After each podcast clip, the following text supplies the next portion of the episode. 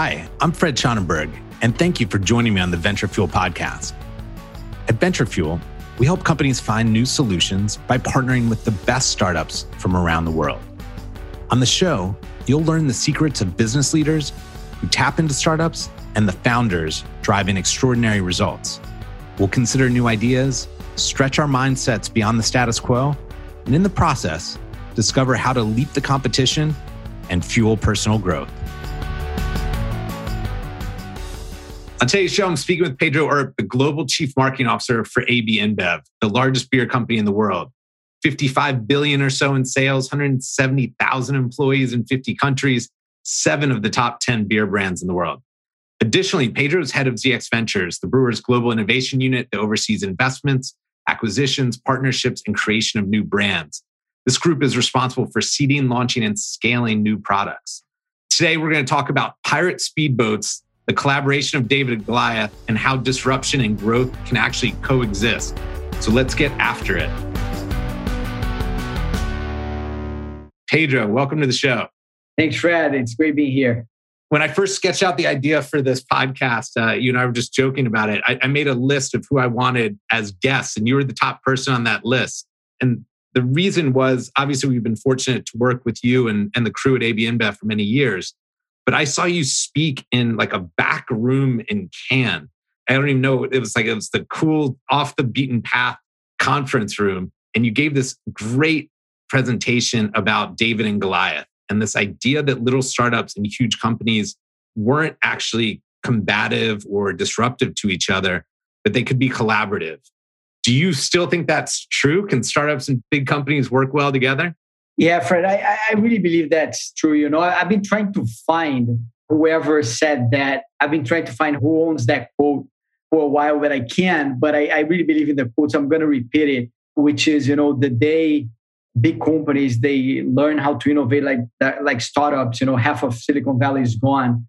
And I think big companies, you know, they have a lot of assets, they have a lot of capabilities that are amazing at scaling winning ideas. But to be honest, big companies are not necessarily as great as creating new things, you know, understanding the consumer needs and starting small, being nimble, you know, pivoting and and and things like that. You know, so I think those are two separate disciplines. I think, you know, the discipline of of innovating and creating the new and the discipline of scaling. I think usually startups are amazing at creating the new, you know, thinking about the future and big companies that are amazing at scaling things. And I think, you know, when they combine forces, it's better for, for everybody, you know, and, and they can really uh, change the world uh, by scaling uh, products that solve new consumer problems. One of the things that, you know, as I was researching for this chat, I, I didn't realize that one of your previous titles was the Chief Disruptive Growth Officer.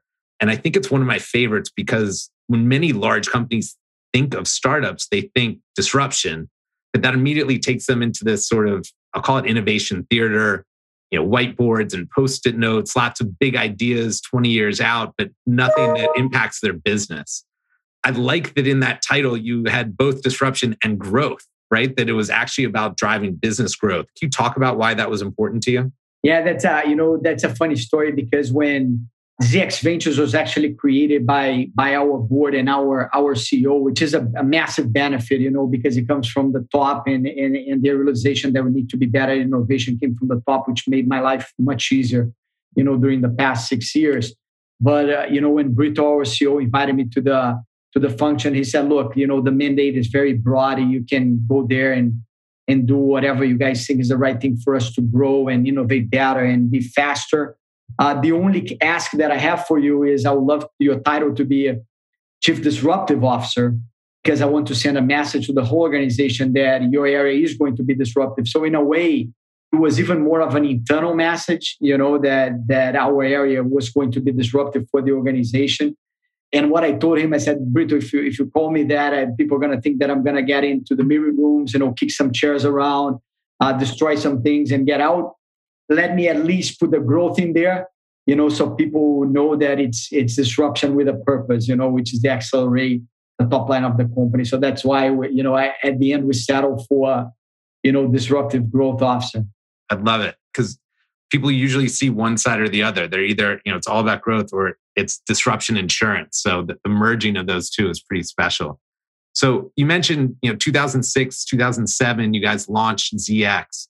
What was the impetus behind that? And, you know, when you have a large company like ABI, you have to support your core business. How do you justify, if you will, uh, the diversion, right, of your resources, talent, and money into innovation? What was that sort of conversation or thinking like? Yeah, so I think I think that's usually the trap of big organizations when they are successful with one product or, or with one business, and the business is a good business. You know, there is a huge, you know, uh, gravity pulling you to invest more money into what works and what you've been successful for a long, long time. And in a way, you know, we start getting pulled into our core business. You know, reinvesting behind the core. And, and again, we have a very good core business, you know, and, and beer, you know, globally is a category that keeps growing, it's very profitable and it's great.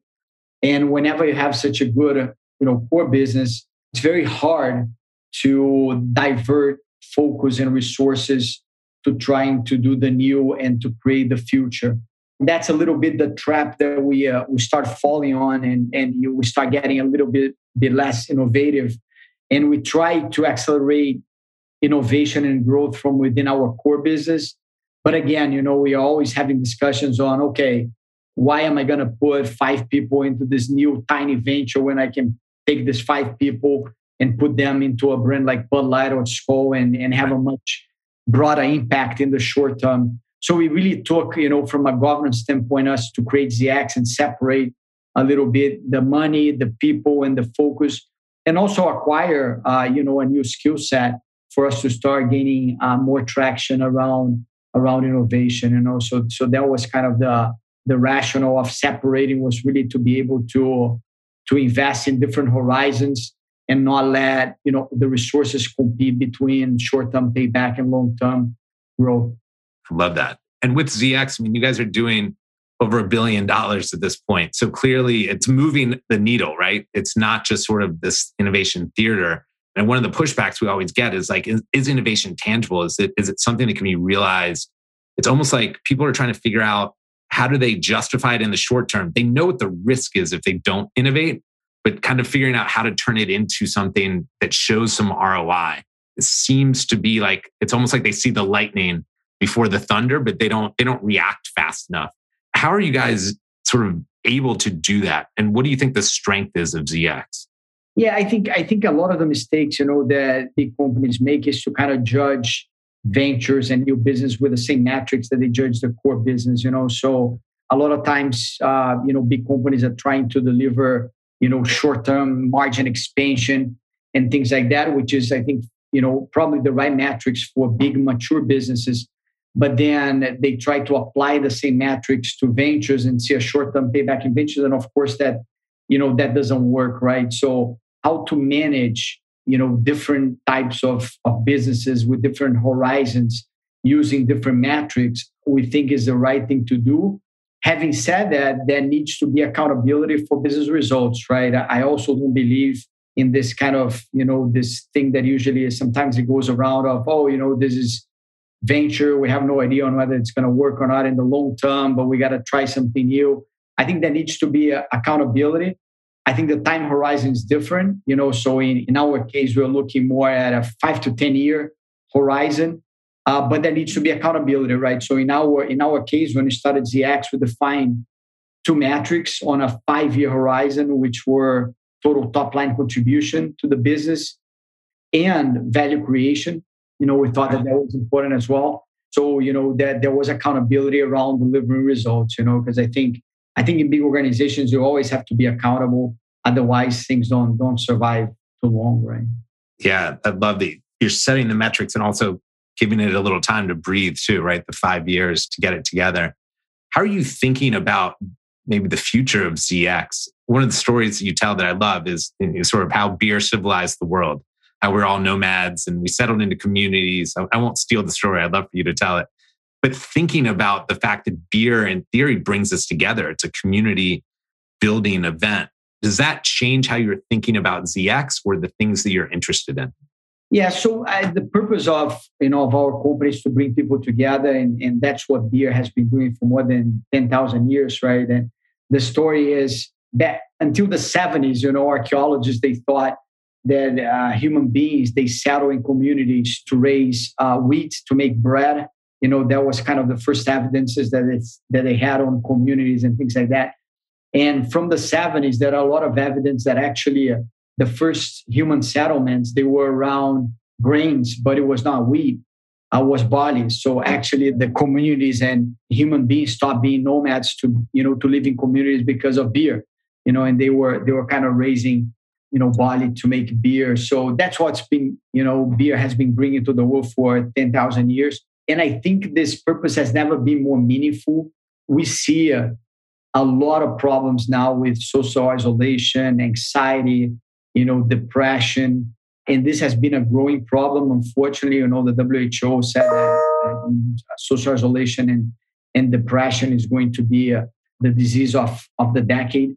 And we really see ourselves in an industry that can help get people together and bring a bit of happiness to the world. Having said that, the way people get together is going to evolve over time, right? We see technology playing a role we see other products playing a role in that. You see, you know, for example, in a lot of states in the US now, cannabis becoming legal and people getting together, you know, in, in, with cannabis instead of instead of alcoholic beverages. So the world will evolve.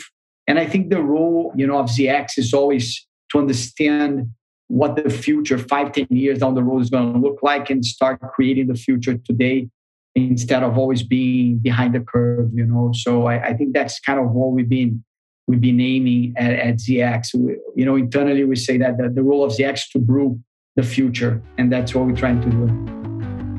One of the things I find most impactful about how AB InBev has structured their innovation practice is you have ZX Ventures, which is is investing in things like uh, emerging craft beers, sparkling en- energy waters, rosé, so things that are both you know somewhat obvious in terms of potential innovation opportunities as well as adjacent and then farther out there.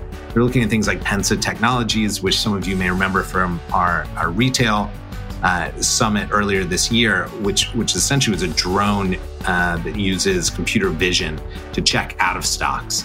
So they're looking not only at the core of the business adjacency and then farther out away from um, what is there that's not the only place uh, within AB InBev where there's innovation. They have their Beer Garage group, which is an unbelievable global organization that's looking for enterprise ready pilots uh, and running an internal incubator. They also have an accelerator. So they're looking at how they can engage uh, the disruptors uh, and bring them in and, and help to transfuse what's best about startups into the, the mothership and also take their scale and their ability to take an idea once it hits a certain stage and really just uh, you know blow it up into something massive. Uh, and it's it's really one of the best organizations in the world in terms of thinking through how startups and their core business can operate together and be additive to one another. So this is the first year in a while you and I haven't been at a CES together, you know, basically locked in a, a room for multiple days looking at, you know, 30, 40 startups. I will say that I'm always so impressed by your entire team there because they're all in, like phones down, active questions, prodding the founders. There's like, there's just tremendous curiosity and like desire to learn. And it's from the top down, like your whole team. It's always fun. I miss being there because it pushes us to be better normally we're the only crazy ones in the room that are asking all these questions. But why is something like that so important for you guys? I mean, it's obviously an investment to get a crew of your senior leaders to, to take a couple days, and whether it's CES or South by or anywhere else. Um, but to spend that time and, and really look at what's out there that's maybe different from what you're doing on a day in, day out basis and dedicate that focus and mental energy to it. You know, if you take a look at the things that made a massive difference in the history of, of our company. We didn't invent much, uh, to be honest. We saw people that were doing the things outside and we brought it. So we, you know, sometimes we're famous famous for zero-based budgeting. You know, we didn't we didn't create zero-based budgeting. You know, we brought it from Texas Instrument. You know, we use a lot optimization, Six Sigma. You know, that we copied from from the likes of GE and And we have a lot of the process that we have in the company that we even copy. I mean, back when I was in Brazil, back in the 2000s, you know, a lot of our excellence programs and sales programs, we kind of uh, learned it from from AB, you know, in the US. So, I mean, in everything we do, there's always somebody out there that is better. And what we try to do is to be humble and curious to learn from people that are better than us in certain things. Sometimes, you know, people people think about innovators as people that come up with a with hundred percent original ideas. And in a lot of cases, this is not this is not entirely true. You know, Facebook was not the first social network. You know, Steve Jobs learned a lot of things from Xerox PARC, right? And that's how we see the world as well. You know, so the extent that we can be out there, we can see people that are doing amazing things, and we can learn and kind of adapt to our realities. That's what we try to do. I love it. Is there any? I have two questions for you. One is: Is there any question I haven't asked you today that I should have? Is there anything that you're excited about that maybe we haven't covered in, in terms of innovation or, or what you guys are up to? Yeah, I, I think that, you know, sometimes a, a, lot of people ask me about the, you know, the future socialization on how people are going to get together, you know, years from now, right? We see a lot of things going on in VR and AR and, and all these things and, you know, how, how socialization and, and people getting together is going to look like in the future and that how that's going to impact our industry. You know, that's a question usually from futurists like you, Fred. I sometimes I get. Yeah, the futurist question is always dangerous, right? I've never met a futurist that ever says that they were wrong about the future, by the way. They make enough predictions, they're always able to point to one that they got right. You're right. Well, cool. Well, I want to thank you for your time. The last question I have for you is if you were advising other C suites at you know Fortune 500 companies, how to begin this sort of journey, right? You guys have done such a good job with ZX. You've got the beer garage. You have an innovation mindset throughout the organization. How would you advise somebody maybe who's at the beginning of this journey trying to figure out, you know, where do they start? How do they start to tackle this as something that can be a competitive advantage for them? Sure. So I, I, think there are two, uh, you know, two key elements, you know, and and we are kind of lucky in, in both of them. I think the first one, there needs to be an alignment throughout the organization from the board all the way to management at the start this is important you know because it's tough. Like it's very tough right? For a big company to change and to evolve it's tough. And if we don't have a lot of people that are not on board and don't think this is important it, becomes much tougher. And in our company uh, i was very lucky when when they invited me to to head ZX because we had that kind of of alignment and realization from from the get-go and then the second one fred is that you know the entrepreneurship and venture capital, it's kind of a form of management. You know, like uh, total quality or Six Sigma is a form of management for mature business that need optimization. In a way, uh, entrepreneurship and venture capital, they are forms of management of top line growth and creation. And I think, you know, big companies that are humble and open minded about learning and about adapting the way they do things to this new world, I think they're gonna be they're gonna be successful. You know, so those for me were the two you know the two key learnings is you know the first one is try to get everybody on board as soon as possible to make things faster and easier. And the second one you know learn from the outside and and see uh, try to learn from the ones that are that are creating immense value and and products that are really changing the world. I love it. Pedro where can people learn more about you or or zx sure people can always hit me on uh, on linkedin and i'll try to answer you know any any questions that you you might have and and thanks a lot, Fred, for the you know the partnership and the learnings for the last you know few years. You guys have always been a great source of inspiration and and education for us.